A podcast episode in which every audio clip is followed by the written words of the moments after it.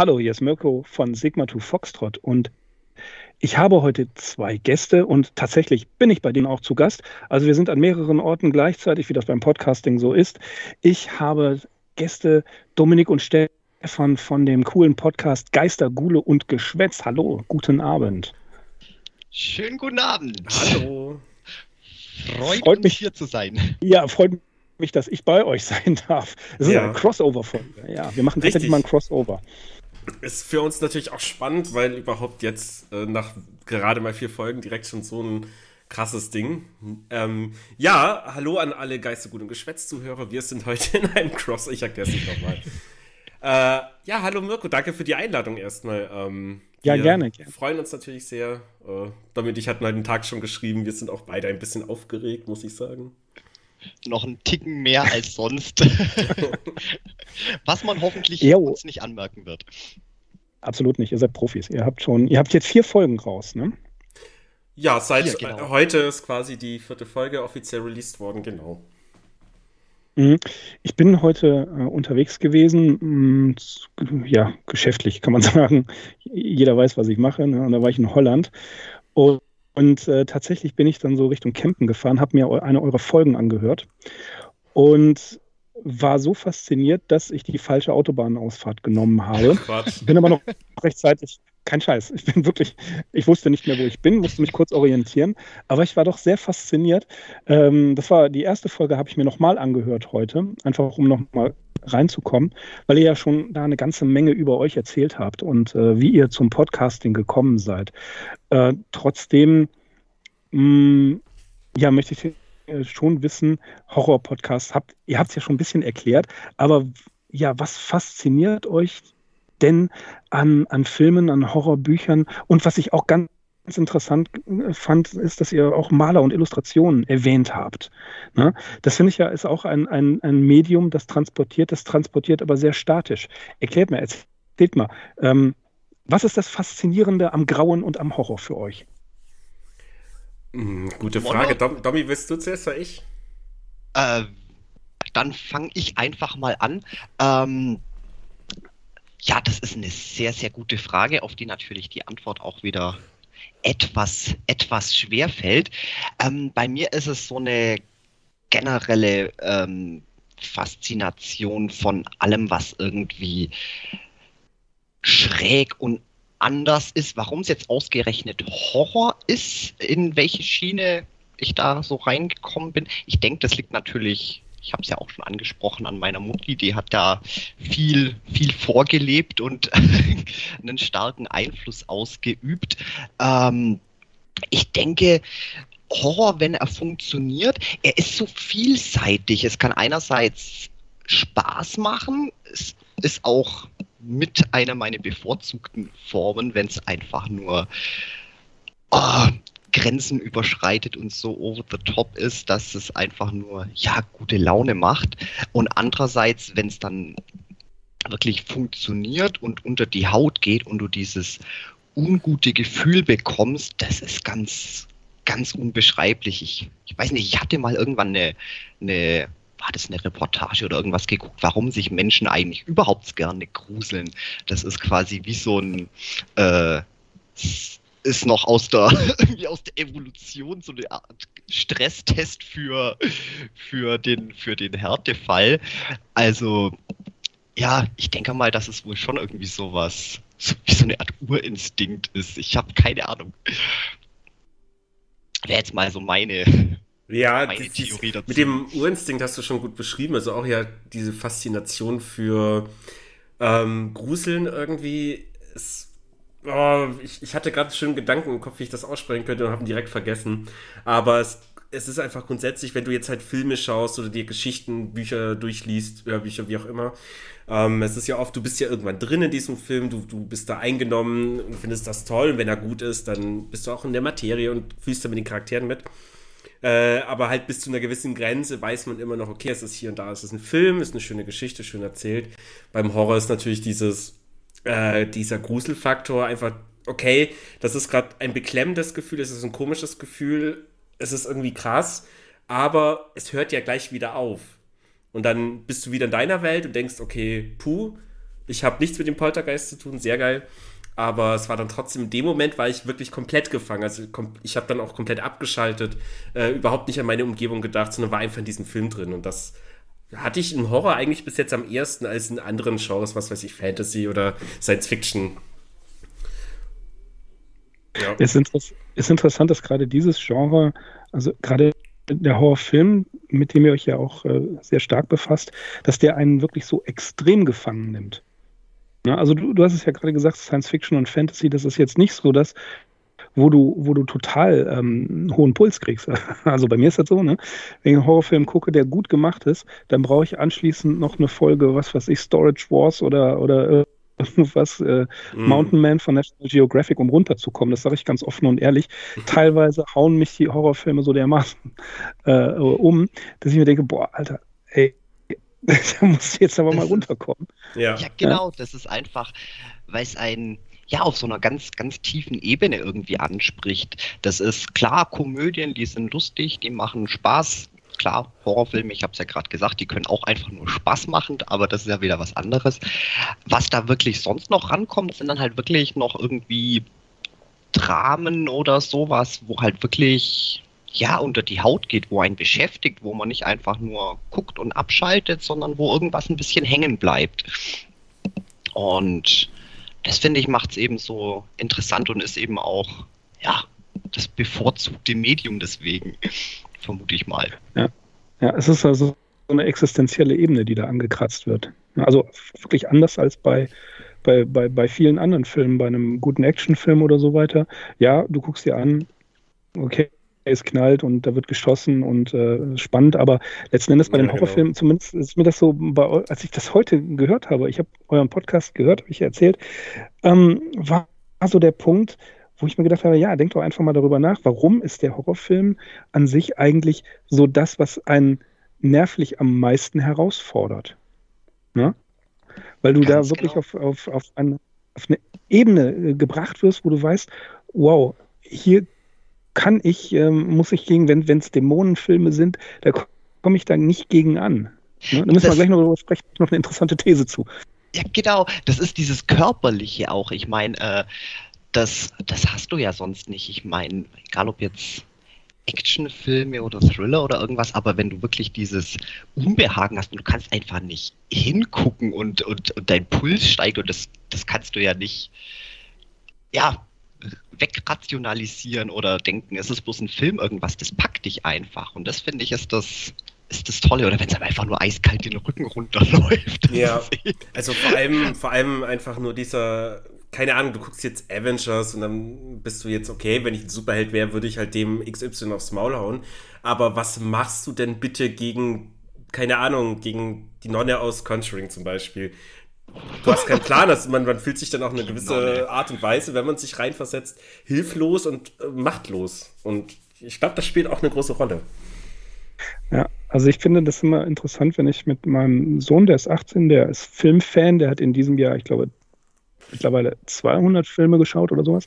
Oh. Der ist auf jeden Fall voll, was das angeht, ein echter Filmnerd geworden. Und manchmal, wenn, wenn so ein Film, ja, auf eine, auf eine gewisse Art äh, dahin plätschert und äh, dann irgendwelche Geister ankommen, dann denken wir tatsächlich, um uns ein bisschen runterzuholen, um uns ein bisschen cooler zu bleiben, denken, sitzen meine Frau, mein Sohn und ich da und sagen so, ey, weißt du, Jetzt überleg mal, der würde auf einen Rapper treffen oder auf einen richtigen Gangster. Was würde der mit dem machen? Ne? Das, diese, dieses, dieses äh, Out of the Box denken finde ich dann auch immer ganz interessant, weil das ja tatsächlich rumalbern ist ja der Punkt, wo du sagst, okay, meine Nerven sind so dermaßen angespannt, ich versuche das Ganze mal ein bisschen aufzulockern. Und ich glaube, ähm, wenn, wenn ein Horrorfilm dich wirklich so beeinflusst und so bestärkt, dann hat derjenige einen guten Film gemacht. Ne? Das, ist wirklich... das ist ja auch so eine ganz natürliche äh, Reaktion drauf. Da hat man jetzt zum Beispiel jetzt auch, wenn wir, wenn wir unsere Folgen aufnehmen, wenn man nervös und angespannt ist, man kommt automatisch irgendwie so ein bisschen in so eine überzogene Stimmung rein und versucht es dadurch ein bisschen zum, zum Entkräften, die Angespanntheit und Nervosität. Also denke ich, ist auch eine ganz, ganz natürliche Reaktion darauf. Ja, nee, sehe ich genauso. Ähm, die Frage war ja, was uns eben dann noch so ein Horror fasziniert. Äh, ist es auch zum Beispiel dieses Drinsein? Ist, ich, ich selber spiele auch gern Computer, Videospiele, alles Mögliche. Schon immer eigentlich bin ich mit groß geworden. Nur Horrorspiele kann ich nicht spielen, weil die sind mir zu intensiv. Also ich habe jetzt nach Jahren mal ein Horrorspiel gefunden, wo ich dann so mit Freunden online spielen kann, das ganz cool ist. Äh, na, wie heißt es denn? Phasmophobia. Genau. Ähm, macht Spaß, aber es ist mir teilweise irgendwann zu krass, wenn ich da drin bin und von einem Geist gejagt wird. Ich flippe da innerlich aus. Ich kann das nicht machen. Das ist auch richtig. Das habe ich in sonst anderen Spielen habe ich das zum Beispiel gar nicht. Aber das ist auch interessant, wenn ähm, der, das, das Medium selber dich so äh, beansprucht. Also klar, wenn du, wenn du ein Spiel spielst, ein Ballerspiel, was für sich wie Doom oder dergleichen, ja, mhm. ich habe bis zum Geht nicht mehr gezockt, ähm, da, ja, da bist du, da bist du drin. Aber wenn dich, wenn dich ein Spiel so beansprucht, dass du sagst, das ist zu krass, weil ich äh, da dieses, dieses Gruselelement habe und das, das wühlt mich so auf.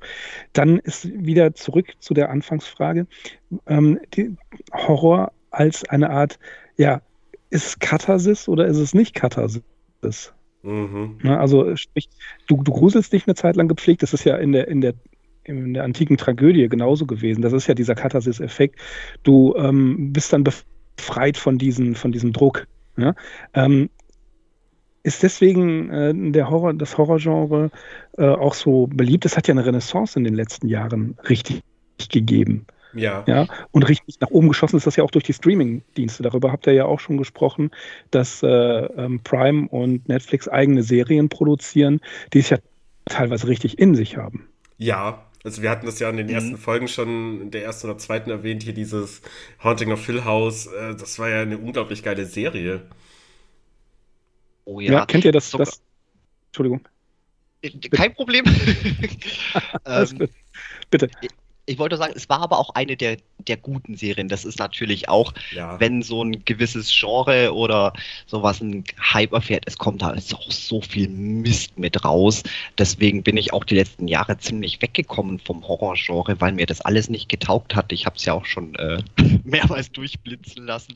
Ich kann mit dem ganzen neuen Zeug, ich kann damit nichts anfangen, ähm, weil das irgendwie, das packt mich nicht mehr und das macht aber auch äh, macht aber auch nicht wirklich, ja, nicht wirklich Spaß zum Gucken. Und ja, das dazu. Was auch, ja, was auch teilweise damit zu tun hat, dass die Drehbücher echt schlampig sind. Ja. Mhm. Ne? Das hattet ihr, glaube ich, erwähnt, ich glaube, zu Conjuring 2 habt ihr gesagt, ähm, einer von euch war das, dass sie gesagt haben, so ähm, ab der Hälfte des Films fällt denen plötzlich ein, ach, wir müssen ja noch diese Connection zu der Familie irgendwie herstellen. Ja, das war das Gefühl, genau. als haben es komplett ja. vergessen. Ne? Hast du den Film auch gesehen? Ja, ja, ich habe alle, alle Teile davon gesehen, auch das, also den gesamten, das Universum drumherum auch. Aber mhm. ganz ehrlich, ich bin jetzt in dem Alter, wo ich teilweise die Details vergesse. Ja, so geht es mir aber auch ich, ich, weiß dann noch, ich habe die und die Meinung, aber warum? War ja, war ja zum Beispiel auch bei der, bei der Halloween-Folge. Ich meine, ich hatte zwei, drei Tage vorher hatte ich Halloween 3 gesehen und ich konnte den Plot nicht äh, strukturiert einfach mal kurze zwei, drei Sätze wiedergeben. also dann, dann mit Maske und Messer tötet alle. Also. Ja, also da bist du, da bist du nicht der Einzige.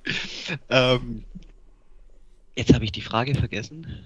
Wo waren wir? Ja, wegen den Drehbüchern, dass die teilweise auch nicht gut sind. Und Ach so. Nee, äh, grundsätzlich war das ja mit dem Revival des Horror-Genres. Was ja zum Beispiel auch ein Ding ist, und das habe ich jetzt bei euch immer wieder gelesen auf der Arkham Insiders Seite. Ähm, es wird immer wieder gewünscht, dass ihr über das äh, Lovecraftschen äh, Tabletop bzw. Pen and Paper redet. Mhm. Also dieses, ja, äh, wie hieß es denn? Ja, ich habe es mal gespielt vor ein paar Jahren. Das Cthulhu, das Rollenspiel, meinst du das? Mm, nee, da gab es doch so ein, äh, so ein Brettspiel, ein sehr, sehr aus, umfangreiches. Äh, und Arkham Horror. Arkham Horror ja, genau. Mhm. Oder beziehungsweise Eldritch Horror. Ja, ja richtig, genau. genau. Also das, das liegt daran, dass ich, ähm, ich, ich spiele keine Rollenspiele mehr. Ja, das ist bei mir schon Ewigkeiten her.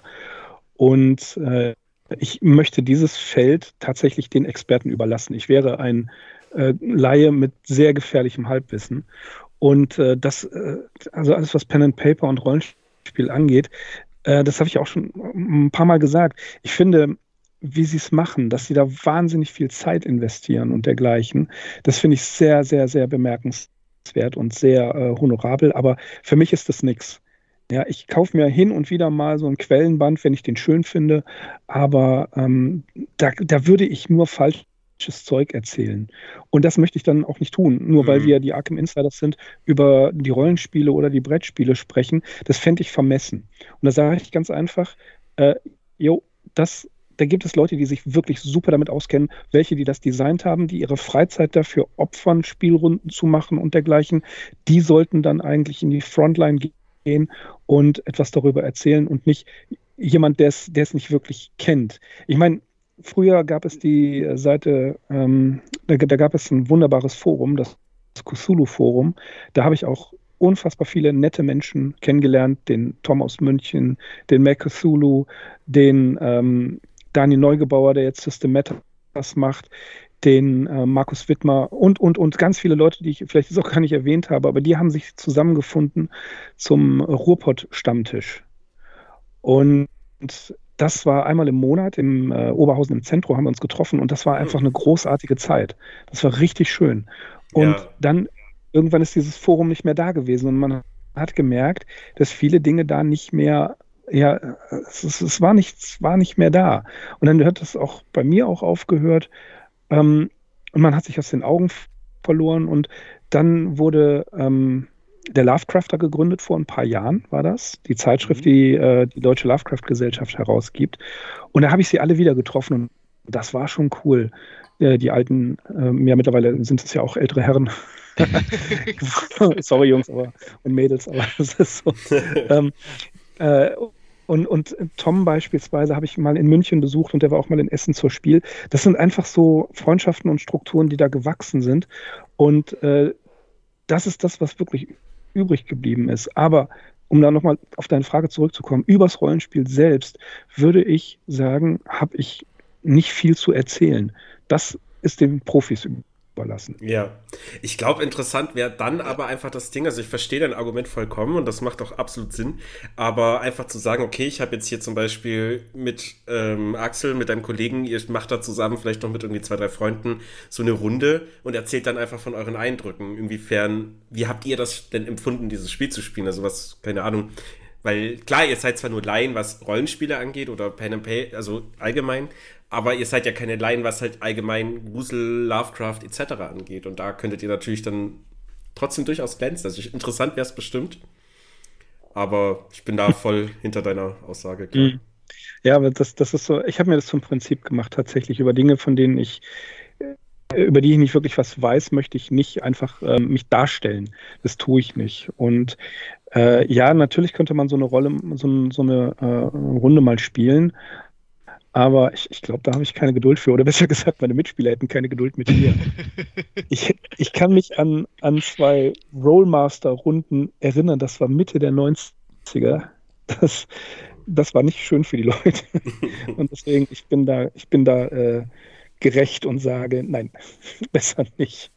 Ja, vor allem Rollenspiele, ist, man muss auch wieder reinfinden. Das ist so, ja, erstmal wieder in, in, in der Gruppe zusammenkommen, der, der Gesprächsbus. Wir hatten auch so viele Rollenspielabende, wo es einfach nur, keine Ahnung, irgendwie, es hat schon Spaß gemacht, aber es war so chaotisch. Es war, entweder hat man gar nicht wirklich gespielt und es war mir dann einfach so normaler Smalltalk, immer out of character alles.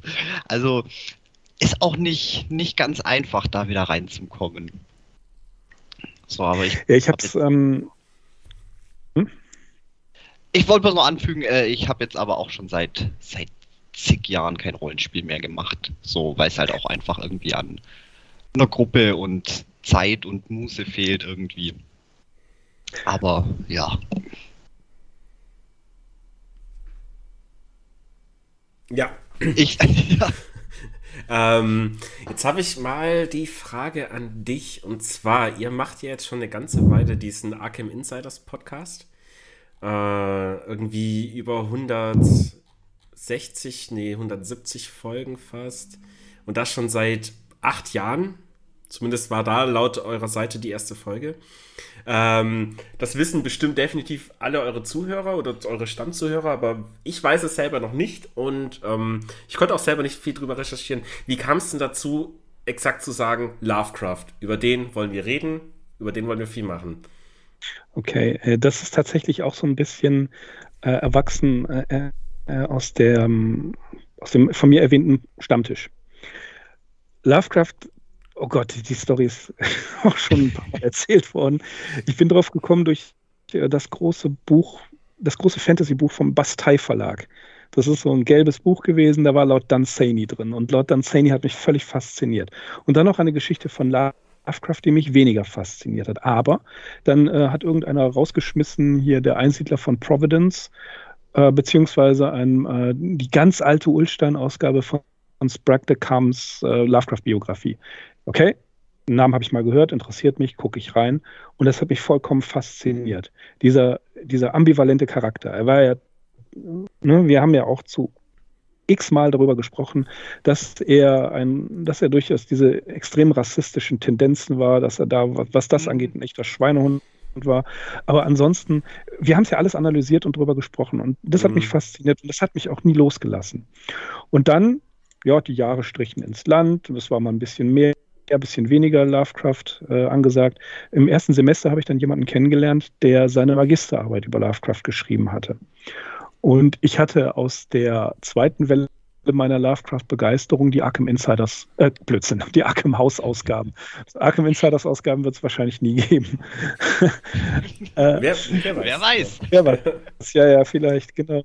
Ähm, aber ich hatte sie und ich habe ihnen die für die Magisterarbeit zur Verfügung gestellt und dann kam so eine Renaissance, dann habe ich ein paar Necronomicon Press-Sachen gekauft und schließlich ja, stückweise dann das Cthulhu-Forum, dann der Stammtisch und irgendwann schrieb der Axel mich mal an über Twitter, äh, ob ich mich da, ob ich da mich auskenne mit dem, mit dem Stammtisch, okay?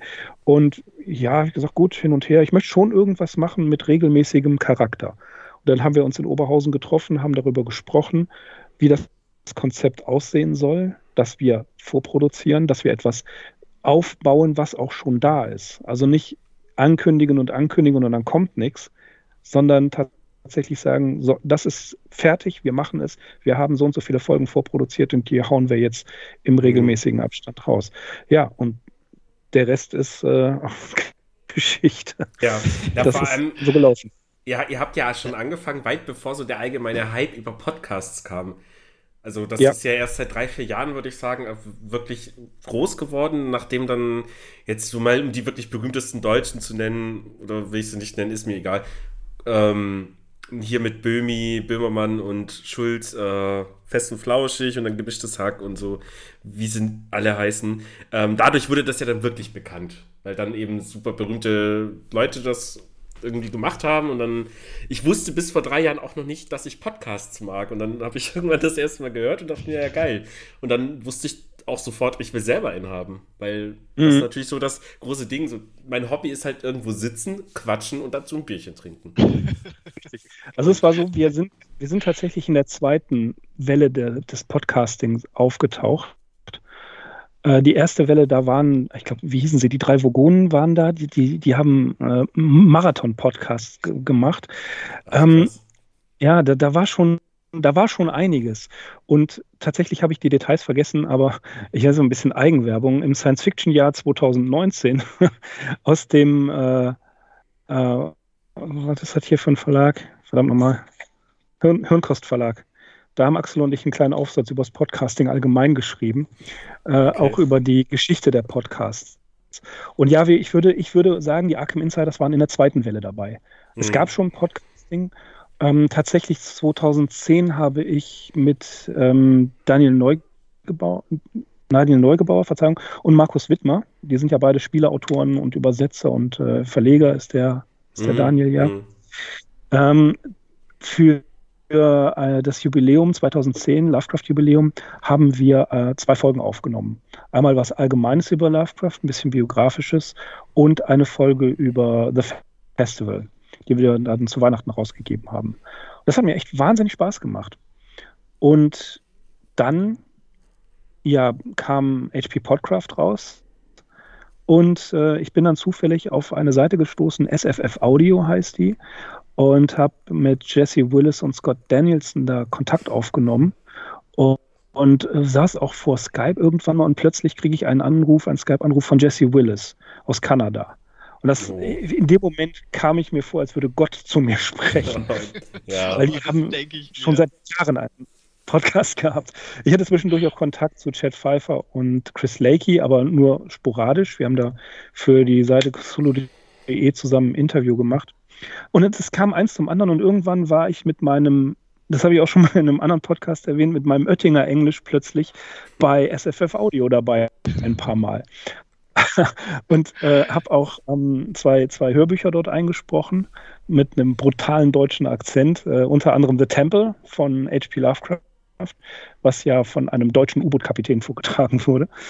Und ähm, äh, wie heißt das? The Inn von Guy de Maupassant. Und das, das das hat mich einfach fasziniert, äh, mit was für Leuten man da zu tun hatte. Und dass sie auch sehr tolerant waren, wenn ich versucht habe, irgendwas auf Englisch zu sagen. Mhm. Aber das daraus, ich bin mit den beiden bis heute befreundet. Und dann irgendwann kam eben diese Idee und dann, wie du schon sagtest, kam die nächste Welle der Podcasts. Ich würde mhm. sagen, vierte Welle quasi schon, ne, wo jetzt ähm, jede Menge Podcasts unterwegs sind und auch gesponserte Podcasts, die einen ziemlich großen äh, Background haben, wo Produzenten dran sitzen, äh, wo, wo Content auch redaktionell anders erarbeitet wird von anderen. Ja. Und das ist natürlich, ja, das klingt jetzt ein bisschen komisch, wenn ich sage, das ist nicht mehr Podcasting, wie ich es kennengelernt habe sondern das sind produzierte Dinge vom, von Profis produziert. Mhm. Und es ist nicht mehr das, wie wir es machen jetzt. Also wir ne, sitzen hier drei zusammen in einem virtuellen Raum und machen eigentlich das, was uns richtig gefällt. Und ähm, ja, die anderen müssen schon auf ihre Klickzahlen und so weiter achten. Äh, es wird auch irgendwann wieder weniger Podcasts geben, glaube ich. Definitiv. Also das ist ja auch das, wo klar wir wollen natürlich schon auch irgendwie einen gewissen Unterhaltungswert und eine gewisse Professionalität jetzt mal in dicken Anführungszeichen äh, erreichen, aber ich finde am, am, am meisten Spaß machen die Podcasts, wo einfach nur, wo du merkst, das ist echt unauthentisch und da sitzen jetzt einfach nur ein paar Leute, die was sich, was sich, ja, was sich unterhalten und Meinungen und Sachen reinbringen und ich finde, das ist das, wo, wo Spaß macht und wo man dann auch auf lange Sicht gerne, gerne hört, weil es einfach echt ist. Ja, mal. Nee, äh, absolut, weil es ist auch zum Beispiel jetzt ein großer Unterschied zwischen Arkham Insiders und unserem Podcast, also Geistesgut und Geschwätz, ist zum Beispiel, ähm, ihr redet ja wirklich über ein spezifisches Thema, habt sehr viel vorrecherchiert und da haut da Fakten und Details raus, die super interessant und mega cool sind. Und bei uns ist es jetzt eher dieses Unterhaltungsding, dieses Laber-Podcast, nenne ich es jetzt einfach mal, war auch so unser Ding. Wir wollten da wirklich gucken, dass wir uns einfach nur, okay, wir beide können gut miteinander reden. Wir unterhalten uns jetzt halt über Horror. Das wäre ein cooles Thema, um halt einen Podcast aufzuziehen und deswegen machen wir das. Natürlich ist unser Anspruch schon, dann zu sagen, okay, wenn wir jetzt irgendwelche Sakten, äh, Sachen, Fakten etc. Ähm, zum Besten geben, dass das auch alles stimmt und dann nicht irgendeine Scheiße erzählt wird, logischerweise. Aber man merkt halt auch, äh, ich, die bekanntesten Podcasts deutschlandweit sind aktuell halt auch nur so irgendwie Laber-Podcasts. Ja, aber Verzeihung, ich würde euch jetzt nicht als Laber-Podcast bezeichnen, weil ihr macht eure Hausaufgaben. Das ist das Erste, was ich von Jesse Willis zu hören bekommen habe. Äh, und das kommt auch immer wieder zwischendurch, äh, wenn er über einen Podcast twittert, äh, schreibe ich immer zurück, do your homework. Hausaufgaben machen ist das A und O. Mhm. Und das macht ihr ja. Also es ist nicht so, dass ihr, dass ihr irgendwas Ge da äh, aus, aus dem Nichts heraus. ja. das ist das Genau. Das ist aber eben auch gerade noch so ein bisschen die Schwierigkeit. Also wir haben jetzt vier Folgen, da kann man aber, glaube ich, schon von Folge zu Folge so ein bisschen die unterschiedlichen Ansätze raus, rausfinden. Am Anfang haben wir auch ganz viel vorrecherchiert und strukturiert, über was wir reden wollen und dann festgestellt, das funktioniert dann aber nicht, wenn, ja, wenn die Vorgaben einfach zu straff sind und dann haben wir es nur mit, nur mit Labern probiert funktioniert auch, aber ist man dann doch irgendwie ein bisschen schlechter vorbereitet oder vergisst dann auch noch Sachen anzusprechen, wo man jetzt eigentlich noch interessant hat, einfach weil sich dann das Gespräch komplett anders entwickelt, als man das jetzt geplant hatte. Und es ist gerade noch so ein bisschen so diese, dieser Balanceakt, wo wir, wo wir versuchen, die richtige, das richtige Gleichgewicht zu finden zwischen wirklich einfach freiem Labern, aber trotzdem irgendwie beim Thema bleiben und auch äh, ja die Sachen ansprechen, wo man auch gerne drüber ja. reden wollte. Das ja,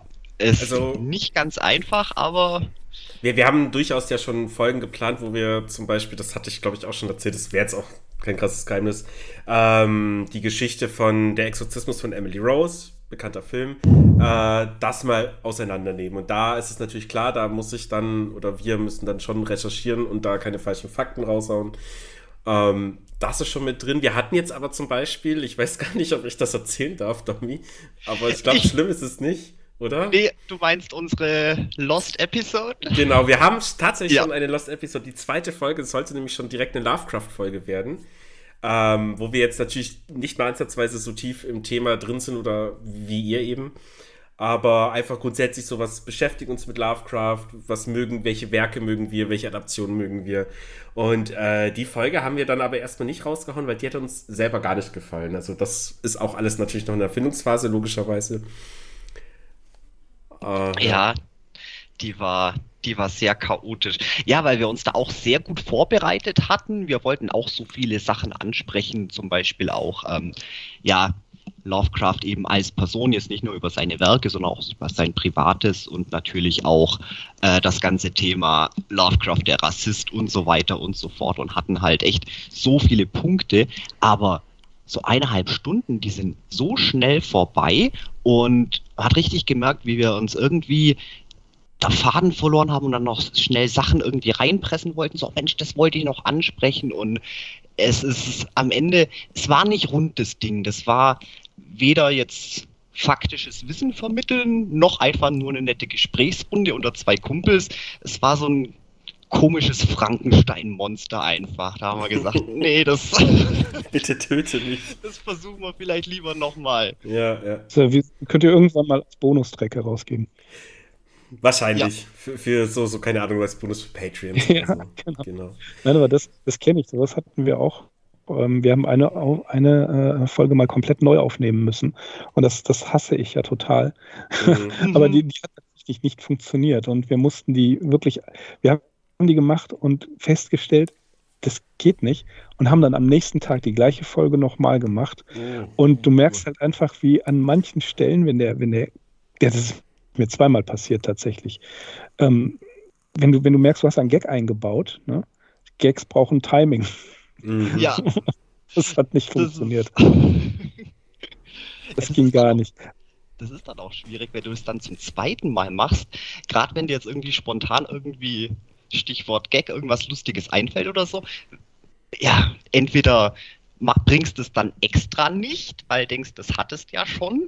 Äh, und es ist ja dann nicht mehr natürlich, oder du versuchst es nachzustellen und dann ist es halt irgendwie einfach nicht mehr, kommt irgendwie nicht ja, mehr gut. Das ist, Deswegen, Deswegen haben wir ist, gesagt. Ja. ja.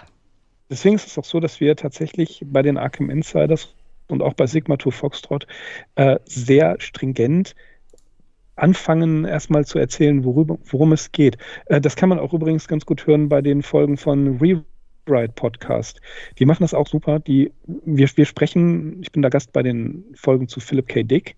Wir sprechen zuerst über ein, mit einer Inhaltsangabe und dann erzählen wir kurz äh, etwas, wie wir das Ganze finden und was für Highlights in den Stories sind. Und ich muss auch hier an Sönke und Jürgen einen äh, Gruß schicken. Die sind genau wie Axel. Die sind super Zusammenfasser. Ich glaube, ich bin der schlechteste Zusammenfasser der gesamten Podcast-Szene überhaupt. Ich habe das in der Schule schon nicht gekonnt und ich kann es immer da noch nicht. Fühle ich aber komplett mit dir. Das ist das, was ich vorhin meinte. Das ist, du hast erst vor ein paar Tagen irgendwas geguckt, gelesen, gesehen, versuchst es wiederzugeben und nur, nur Sprechdurchfall einfach. Ganz so, furchtbar. Das Witzige an der Tatsache ist, ich habe, äh, ich bin ja gelernter Buchhändler und dann fragen mich die Leute, was, was passiert denn in diesem Roman? Ja, der ist spannend. Da ist man so ein Typ und äh, es, war, es war teilweise einfach nur grausam. Oh ja, also da fühle ich komplett mit dir. Das ist. Uh, ist echt schwierig. Vor allem, ich hab's meistens im Kopf oder mir fällt es dann hinterher ein, aber in dem Moment, wo es dann gefragt ist, da, da kommt irgendwie, kommt nix. Einfach Blockade. Who knows? Ja. Ja. Nee, wolltest du noch was sagen, Mirko? Äh, fang, mach mal weiter. Ja, ich bin gespannt. Und zwar, wir sind ja auf dich gekommen und du hast uns dann direkt retweetet, was ich, also was uns erstmal schon ein bisschen geholfen hat, überhaupt auf Twitter Follower zu kriegen. Äh, wo wir alles ja eingerichtet, erstellt haben, habe ich da auch gesagt, wir brauchen Twitter auf jeden Fall einen Account. Und ja, wem folgen wir denn? Ich so, pff, keine Ahnung, halt Stephen King erstmal folgen, das würde passen. Und dann so, ich folge mal irgendjemandem, der Lovecraft heißt. Hab dann einfach Lovecraft die Suche eingegeben, bin dann auf dein Profil gestoßen. Dachte mir, ach, gucke mal an, das ist hier auch ein, ein Deutscher, ein Landsmann, wunderbar. Und ehemaliger Buchhändler, jetzt Bestatter. So steht es ja in deiner Twitter-Biografie, mhm. weil ich mir dachte, okay, ehemaliger Buchhändler, jetzt Bestatter, der hat auf jeden Fall das Recht, sich H.P. Lovecraft zu nennen, mega gut. Dann direkt gefolgt, fand das total toll. Ah, ja, macht auch Podcasts, ja, super interessant. Und dann haben wir ja erstmal geschrieben, hallo, wir, wir haben jetzt hier eine Folge und äh, du hast es dann direkt, glaube ich, schon aufgegriffen. Und ja.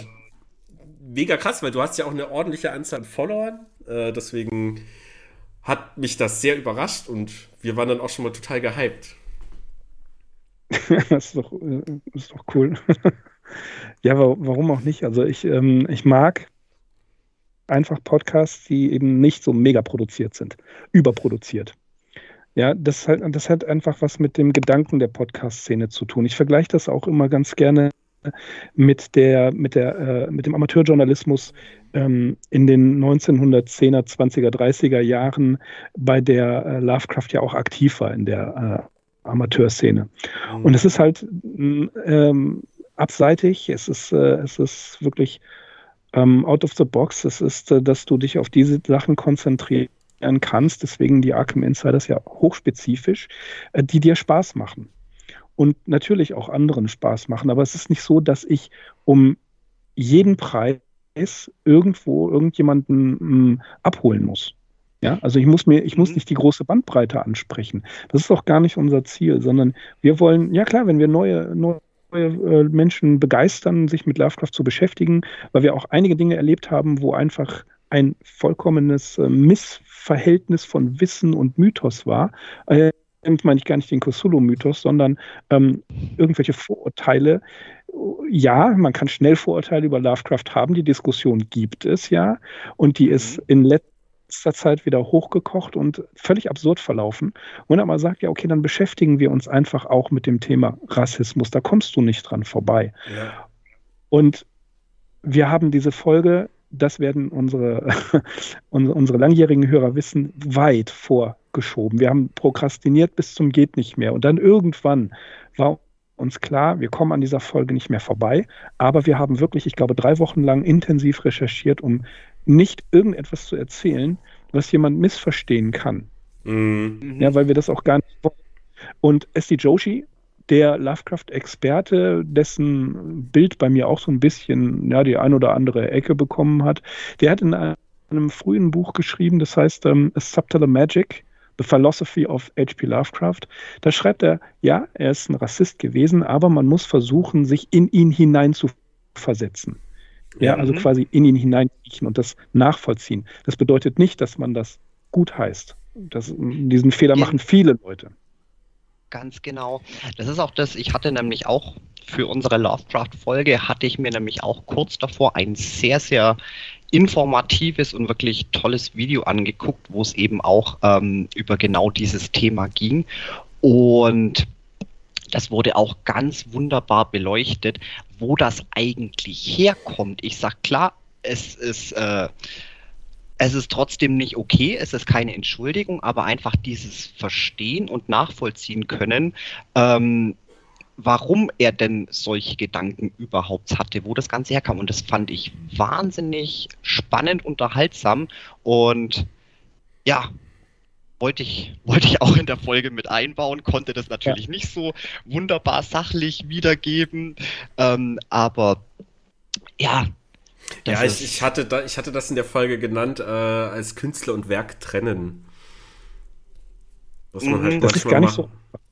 Das ja. ist gar nicht so einfach. Nee, es ist, das, ja. sind, das sind wieder die Sachen, wo man auch wirklich, ähm, wo, wo es gar keine Allgemeinregelung dafür gibt oder geben kann, wo ich auch mal denke, es kommt auf den Einzelfall drauf an. Ähm, es ist auch mal so ein bisschen so eine, so eine subjektive Frage, wie man jetzt selber dazu steht. Ähm, klar gibt es Sachen, wo, wo man absolut nicht nicht unterstützen sollte, wo das Trennen schwierig ist, zum Beispiel, ja, keine Ahnung, äh, Knast, Knastautoren, dass ich sage, okay, ich brauche mir jetzt nicht von, von einem Serienmörder, der was, keine Ahnung, sieben, sieben Familien umgebracht hat und dem jetzt sein, sein, seine literarische äh, Ergüsse da kaufen und unterstützen dann auch noch.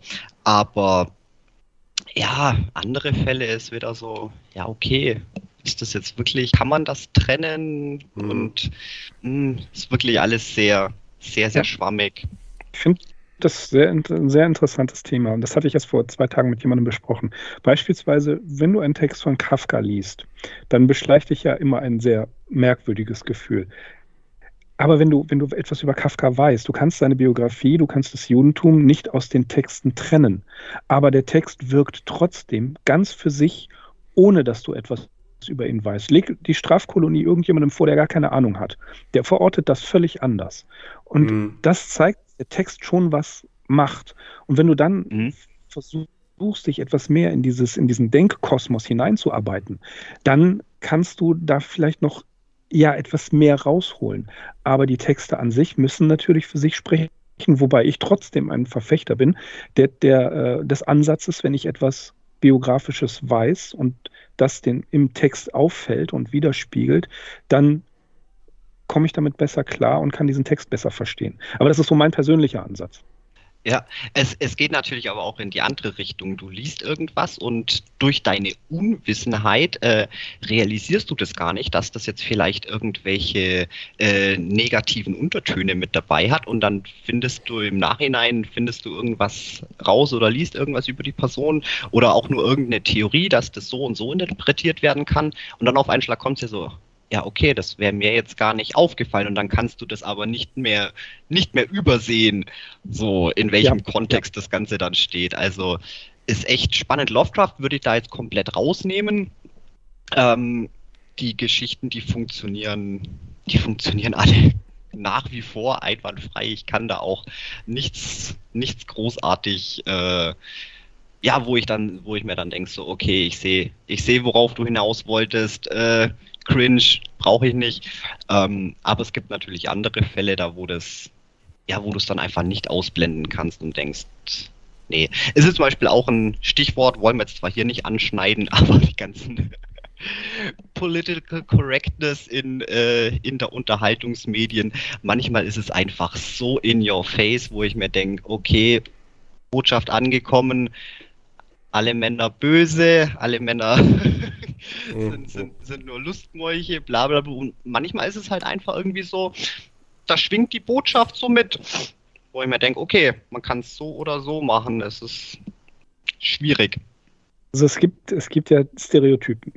So, die mhm. sind gewisserweise ja auch, äh, sagen wir mal, fast schon eine evolutionäre Notwendigkeit, dass du kategorisierst Feind, Freund. Mhm. Ne? Sexualpartner oder Nahrung.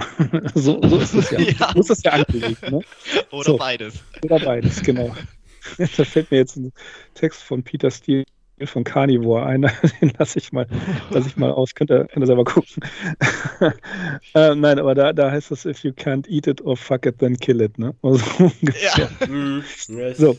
Ähm, die früheren Carnivore-Zeiten. Aber worauf ich hinaus will, ist ähm, tatsächlich es gibt keine Frage ähm, ein, ein, ein Unterhal eine Unterhaltung, eine Unterhaltungsliteratur, Unterhaltungsfilme, die so nach Stereotypen aufgebaut sind. Und damit meine ich sogar äh, die, die Heldenreise. Das ist ja, das Buch von mhm. Campbell ist ja quasi Pflichtliteratur für Filmemacher. Und dann gibt es so Systemspringer. Dann hast du jemanden wie David Lynch, Jim Jarmusch, Tim Burton und so so weiter, die sich natürlich auch einem gewissen Massengeschmack aneignen, aber das ist deren Job. Und trotzdem, manchmal hat man Filme dazwischen, die das Ganze total auflösen. Donnie Darko ist ein super Beispiel dafür. Oh ja. Dieser Film hat oh mich ja. völlig fertig gemacht. Ja? Und, äh, oder die Filme aus der, aus der Noir-Reihe.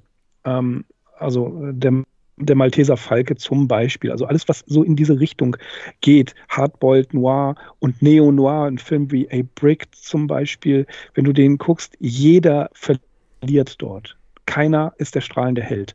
Und diese Filme gefallen mir viel, viel besser als ähm, klare Actionfilme, die mit einer klaren, äh, mit einer klaren Struktur sind. Ich mag es, wenn die Filme äh, verworren sind und wenn sie sozusagen Zeitzünder in deinem Kopf äh, freisetzen, dass du erst, dass, dass du damit mit einem Bild oder mit einem Dialog lange spazieren gehst, bevor der wirklich ähm, explodiert und du erst überhaupt kapierst, was da, was da gemeint ist.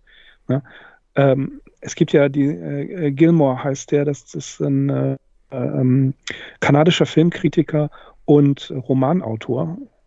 Und der sagte mal in dem Buch äh, Unser allerbestes Jahr, äh, wenn du einen Film zum zweiten Mal siehst, siehst du ihn eigentlich zum ersten Mal, weil du dann die ganze Ästhetik überhaupt verstehst.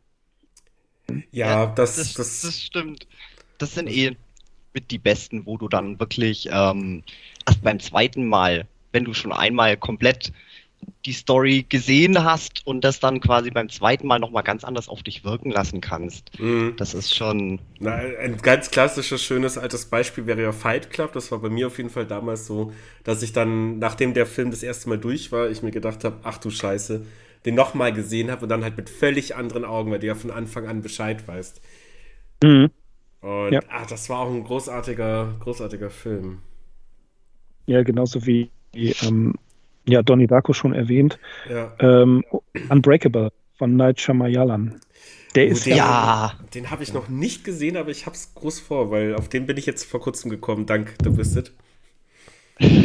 Also, ne, wenn du dieser, dieser Film, der mit äh, Split und Glass ja endet, ne? ähm, wenn du den als Standalone nimmst, alleine was die gesamte Filmästhetik darin ausdrückt, ja, also wie die, die Verzerrung der, der Figuren, die Lichtgebung und so weiter. Das, das ist Wahnsinn. Wenn man die, diesen Film so schaut, mit einem Blick auf die Ästhetik, dann haut er dich total um. Dann ist er besser als äh, Six Sense auf jeden Fall. Definitiv. Der hat halt einfach auch so eine wahnsinnig, wahnsinnig tolle, ja, so eine Gesamtatmosphäre. Das ist alles mit so einer gewissen Melancholie erzählt und sehr, ja, sehr ruhig irgendwie und, mhm. und zurückgenommen und ja, echt, oh, der geht auch so unter die Haut. Ich weiß, ich weiß auch nicht. Müssten wir auch direkt nochmal angucken, um, ja. um, genau zu beschreiben, was eigentlich ge ge genau mich an der Atmosphäre so, so fasziniert. Aber ja, ich glaube, es ist einfach dieses, wie du schon meinst, wahrscheinlich die Bilder, alles, was man so unterbewusst wahrnimmt, wenn man jetzt nicht direkt darauf achtet, aber vielleicht beim nächsten Mal werde ich da auch ein bisschen mehr auf die, ja, auf diese visuelle Sprache mit achten. Mhm. Mhm. Ja, oder ein Film an wie The Crow. Ne? Oh ja. Brillanter Film. Klar, der ist durch diese, durch dieses Tragische, was am Filmset passiert ist, hat der einen ganz anderen Status bekommen. Er wäre einfach nur ein extrem guter Film gew gewesen. Mhm. Aber dadurch, dass Lee eben verstorben ist während der Dreharbeiten, bekommt er ja ganz noch so diesen, diesen zusätzlichen Charakter. Aber da siehst du im ganzen Film bloß zweimal die Sonne aufgehen. Ja, der mhm. Rest ist Regen. Wie bei ja. auch hier, äh, wie heißt der? Äh, nicht das siebte Zeichen. Quatsch. Seven, äh. ganz einfach. Sieben. Mhm. Das, also der, der, ist ja, der, das ist ja so viel Symbolik, die kannst du ja gar nicht, äh, gar nicht in, in einem durchziehen. Ne? Finde ich aber gerade, weil du das schöne Beispiel mit der Crow genannt hast, ähm, ähnliche Schiene hier mit Heath Ledger in das Kabinett des Dr. Parnassus. Mhm. Also auch ein an sich ganz cooler Film, aber also geht so. Was heißt, nee, geht so. Nee, ich fand, ich fand eigentlich ganz cool aber jetzt nicht überragend. Und dadurch aber, dass Heath Ledger gestorben ist und seine Rolle teilweise dann durch Jude Law und Johnny Depp ersetzt wurde, das hat den Film so komplett aufgewertet. Also dadurch war das wirklich Hammer. Und gerade die Szenen, wo die zwei dann eben Heath Ledger ersetzt haben, das war ja einfach nur ein Geniestreich für mich. Also, ja. Geht, fand ich mega gut, kann man schon machen, sowas. Oder andere, ganz anderer Film, ne, um auf das Horrorthema nochmal zurückzukommen, der einen völlig fertig machen kann, ist Blair Witch Project, wenn du den zum ersten oh, Mal siehst. Ich liebe, ich liebe diesen ja. Film. Der ist das großartig. Ding ist, ja. Das Ding ist aber auch, äh, hatten wir darüber nicht schon gesprochen, Blair Witch Project? Ich glaube, wir hatten das in der, wir, wir, hatten das im Thema drin. Ich bin mir jetzt nur nicht sicher, ob es sogar in der zweiten Folge, die nicht ausgestrahlt wurde. ähm, nee, nicht bloß, dass ich mich jetzt wieder tausendmal Genau, aber da war ja das bei dir, du magst die Mockumentaries nicht so, aber den fandst du okay, irgendwie sowas, ja. ne? Und weil das Ding ist, weil der nämlich auch einfach, selbst beim, beim, beim vierten, fünften, sechsten Mal, ähm, du kannst den immer wieder gucken, weil der einfach so wahnsinnig gut gemacht ist. Selbst wenn einfach dieses Neue wegfällt, so klar, wenn man das erste Mal gesehen hat, ist er natürlich so die Spannung ein bisschen weg und gerade jetzt auch die ganzen Mockumentaries äh, hat man jetzt schon so viel gesehen. Aber den, den kann ich auch immer wieder gucken. Das wird nicht langweilig, weil du dann anfängst so, ja, auf so Kleinigkeiten zum Achten und ah, warum jetzt ausgerechnet die Einstellung und wie das, wie das so läuft. Also ganz, ganz toller Film. Da gebe ich. Entschuldigung. Da gebe ich dir recht. Punkt. Das, das, das Tolle ist ja, ihr kennt ja die Geschichte, wie es gemacht worden ist. Ne, mhm. Also, dass tatsächlich eine Website entstanden ist, äh, genau. gesucht wurden. Und es gibt ja auf der DVD noch diesen Film über den Film. Ne? Ah, äh, das ja. ist so brillant. Also ein, ein Marketing-Ding. Internet zu der Zeit gerade mal so Web 1.2 oder so, mm, keine Ahnung. Ja. Also es war wirklich nicht überall äh, ähm, ja, präsent, so wie jetzt. Und trotzdem hat das, äh, hat das funktioniert. Und das war also wirklich dieses Cross-Media. Äh, ein, ein Geniestreich der beiden. Ne? Und was hat der gekostet? 75 ja. Dollar oder? Der war nicht, der war wirklich nicht teuer und äh, die, die, ja, der Erfolg hat ja für sich gesprochen. Ich meine, danach ging ja auch eine riesengroße äh, Mockumentary-Welle los. Ähm, war viel Okayes dabei, viel Schlechtes, aber auch dann wieder viel Gutes. Und da bin ich großer, also das wird auch irgendwann noch m, große, viele Folgen bei uns einnehmen mit Mockumentaries, weil da kann ich, ich glaube, ich habe fast alle gesehen. Ich bin mir nicht sicher, aber wahrscheinlich schon. Und ja, Blair Witch Project wird aber nach wie vor der beste sein für mich. Also rein objektiv gesehen und subjektiv auf jeden Fall. Ja, weil, weil das, das äh, es, es gab ja diese, diese Found Footage, nennt man das ja, diese, dieses äh, Thema ja auch mhm. schon mal. Mhm. Äh, ich habe einen Film über den Vietnamkrieg gesehen, der auch so teildokumentarisch war. Und äh, was ich da interessant fand, ich habe den Titel leider nicht mehr präsent. Äh, der Kameramann selber wird ein einziges Mal gefilmt und danach wird er sofort erschossen aus dem Hinterhalt. Ich habe den, den Titel, ähm, weiß ich nicht mehr, aber das war so das erste Mal, dass ich mit einem Found-Footage-Film konfrontiert worden bin. Und dann kam mhm. Witch Project. Und dann kamen ja wirklich viele. Das Paranormal Activity-Franchise, ja, zum Beispiel. Ja. Ne, du war, also das, das ist ja auch der erste Film, absolut, absoluter Geniestreich, weil der Regisseur sein eigenes Haus dafür umgebaut hat, dass er mhm. diesen Film machen kann. Ne? Das ist wie wenn John Carpenter seine eigene Filmmusik schreibt. Und das, das ist brillant und das, das bewundere ich. Und solche Filme mag ich. Und wenn die dann zu einem Franchise ausgelutscht werden, und das, das meinte ich mit schlampigen Drehbüchern, wenn es dann anfängt, wirklich, ja, das ist jetzt aber wirklich an den Haaren herbeigezogen. Und äh, dann kommt dann noch was. Und äh, das, das nervt mich. Das ist wie bei Tagebuch der Apokalypse von Bourne. Ähm, das ist ein großartiges Hörbuch übrigens von Johnny Depp gesprochen. Äh, Im Tagebuch der Apokalypse im dritten Teil wird ein UFO erwähnt. Und da habe ich schon gar keine Lust mehr gehabt. Das so. ja. Aber stimmt, die, die Paranormal Activity-Filme feiere ich auch natürlich gut ab. Äh, also eins bis drei, dann beim vierten kann man schon wieder drüber diskutieren. Ähm, vor allem, wie der halt immer wieder bei jedem Film eine neue Idee hinzugefügt hat. Nur so eine Idee, Story blieb das gleiche, aber die hat ja alles geändert, weil ein großes Thema bei Paranormal Activity war ja eben die Kamera. Im ersten Teil hattest du halt diese eine Kamera, im zweiten Teil hattest du ein Überwachungssystem von so einem, ja, einer Familie, der es gut geht in Amerika. Und im dritten kam dann einfach noch, noch wieder die Handkamera zurück, aber mit mehr Ideen, so zum Beispiel auf einen Ventilator draufstellen, dass die immer so langsam nach rechts schwenkt und wieder langsam nach links. Und das war so unglaublich gut. Das hat so viel Spannung erzeugt, fand ich ganz großartig. Ja, auch das mit der, äh, was ist das, was sie da haben, der Xbox, ne? Diese genau, das war dann diese, im vierten Teil mit diesem Kinect. Das war creepy. Ja, das ja. war geil. Plus, da kam ja noch eine Webcam dazu. Da hatte die eine ja. Tochter immer dann mit diesem einen Typ da geskypt und Fand ich sehr, sehr geil. So, äh, mir ist vorhin eine Frage eingefallen, die wollte ich mal fragen. Und zwar, kennst du, weil du bist ja hier der Lovecraft-Dude jetzt für uns, äh, South Park, die Lovecraft-Trilogie? Tatsächlich nicht. Ich weiß nur, dass es die gibt. Mein Sohn hat fast alle South Park-Folgen gesehen und hat mich dann darauf aufmerksam gemacht mhm. und es auf die Watchlist gepackt, die etwa ähm, für die nächsten 80 Jahre ausreichen wird. Deswegen, ich kenne die. Äh, es gibt ja auch, äh, was, was war das? Ähm, eine Folge mit Harlan Ellison und äh, ich glaube bei Scooby-Doo war das, ne? Kann das sein? Kennt ihr die? Oh, nee. Also ich, da, da taucht Harlan Ellison auf. Ja, okay, aber ich weiß gar nicht, ob Scooby-Doo war. Ich habe das auch vergessen. Da hat mich der Daniel von System Matters mal drauf aufmerksam gemacht. Das fand ich auch sehr witzig. Also ja, ich empfehle das, das ruhig mal einzuschieben, allein schon, weil die South Park Trilogie zu ähm, Game of Thrones war ja auch schon so der Hammer, dass die dafür ja einen Emmy gewonnen haben. Mhm. Äh, und das mit Cthulhu war auch sehr, sehr cool. Also das ist halt so eine Nebenhand, ja, Hauptnebenhandlung, in Anführungszeichen. Okay. War das mit der Bohr, meinst du das mit der Bohrinsel? Ja, ja, ja. Mhm. Dann kenne ich das doch, ja. Oh, großartig. Okay, hat mich, hat mich sehr, sehr erfreut, ja. Und jetzt ist auch noch der große Cthulhu aufgetaucht. so ungefähr. Sorry. Ja, das, oh, we're ja. so sorry. Oder wie hat er aber gesagt?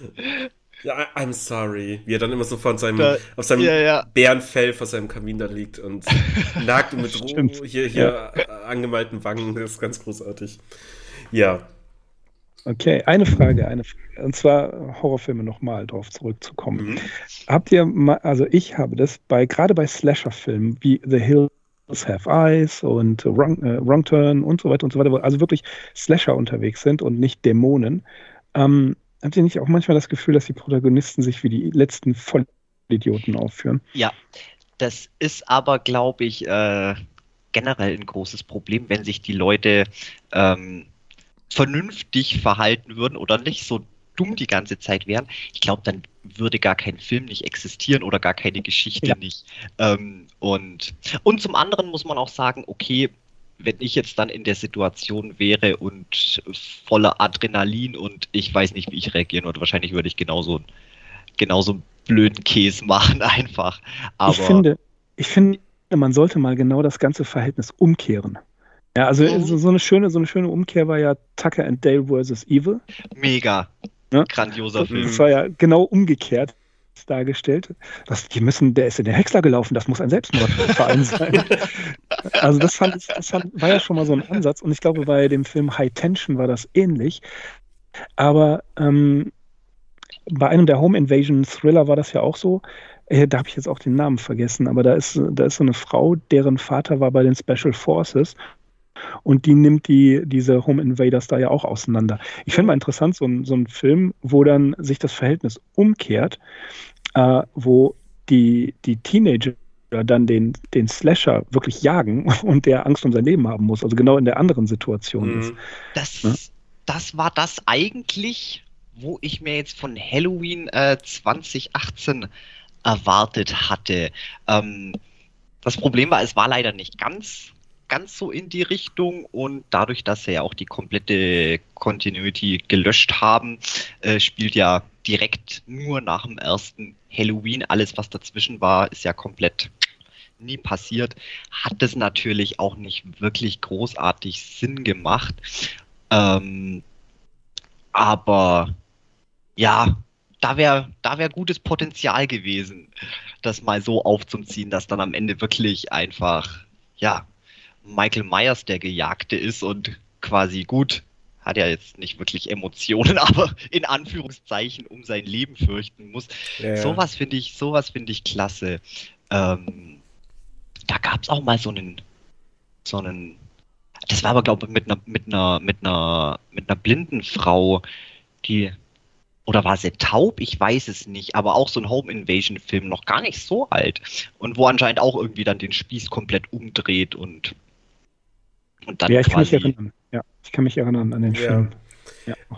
Ähm, ich, was mich, ich, ich würde da super gerne mal wirklich auch eine komplette Folge bei unserem Podcast drüber machen. Ähm, einfach um diese, wie verhalten sich denn die Leute in den Filmen in solchen Situationen, wo sich jeder Zuschauer denkt, ach du Trottel, warum gehst du denn allein in den Keller? Hallo. Ja. Ähm, da fände ich es halt dann super interessant, einfach mal den psychologischen Aspekt zu haben. Also mein Wunsch wäre dann irgendwie eine Psychologin dabei oder einen Psychologen dabei zu haben, die da halt sagen können, warum das denn so ist oder ob das halt überhaupt Sinn ergibt.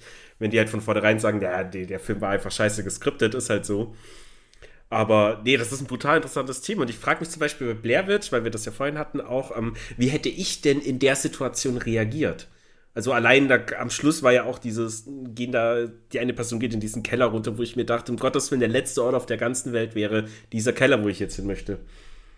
Ja, ja das denke ich mir die ganze Zeit. Wenn die genau im, im ja, was ist es? Es gibt ja Blabbage Project 2, den kannst du ja knicken, den Film. Oh Gott, Und dann ja. dieses, ja, dieses Re dieses Remake mehr oder weniger, wo sie auf den Spuren äh, der, der ersten äh, Filmtruppe da waren. Mhm. Wenn du da jetzt so ein paar heftige Söldner mitbringst, die einen Flammenwerfer haben und dieses Haus in Grund und Boden ballern, ne?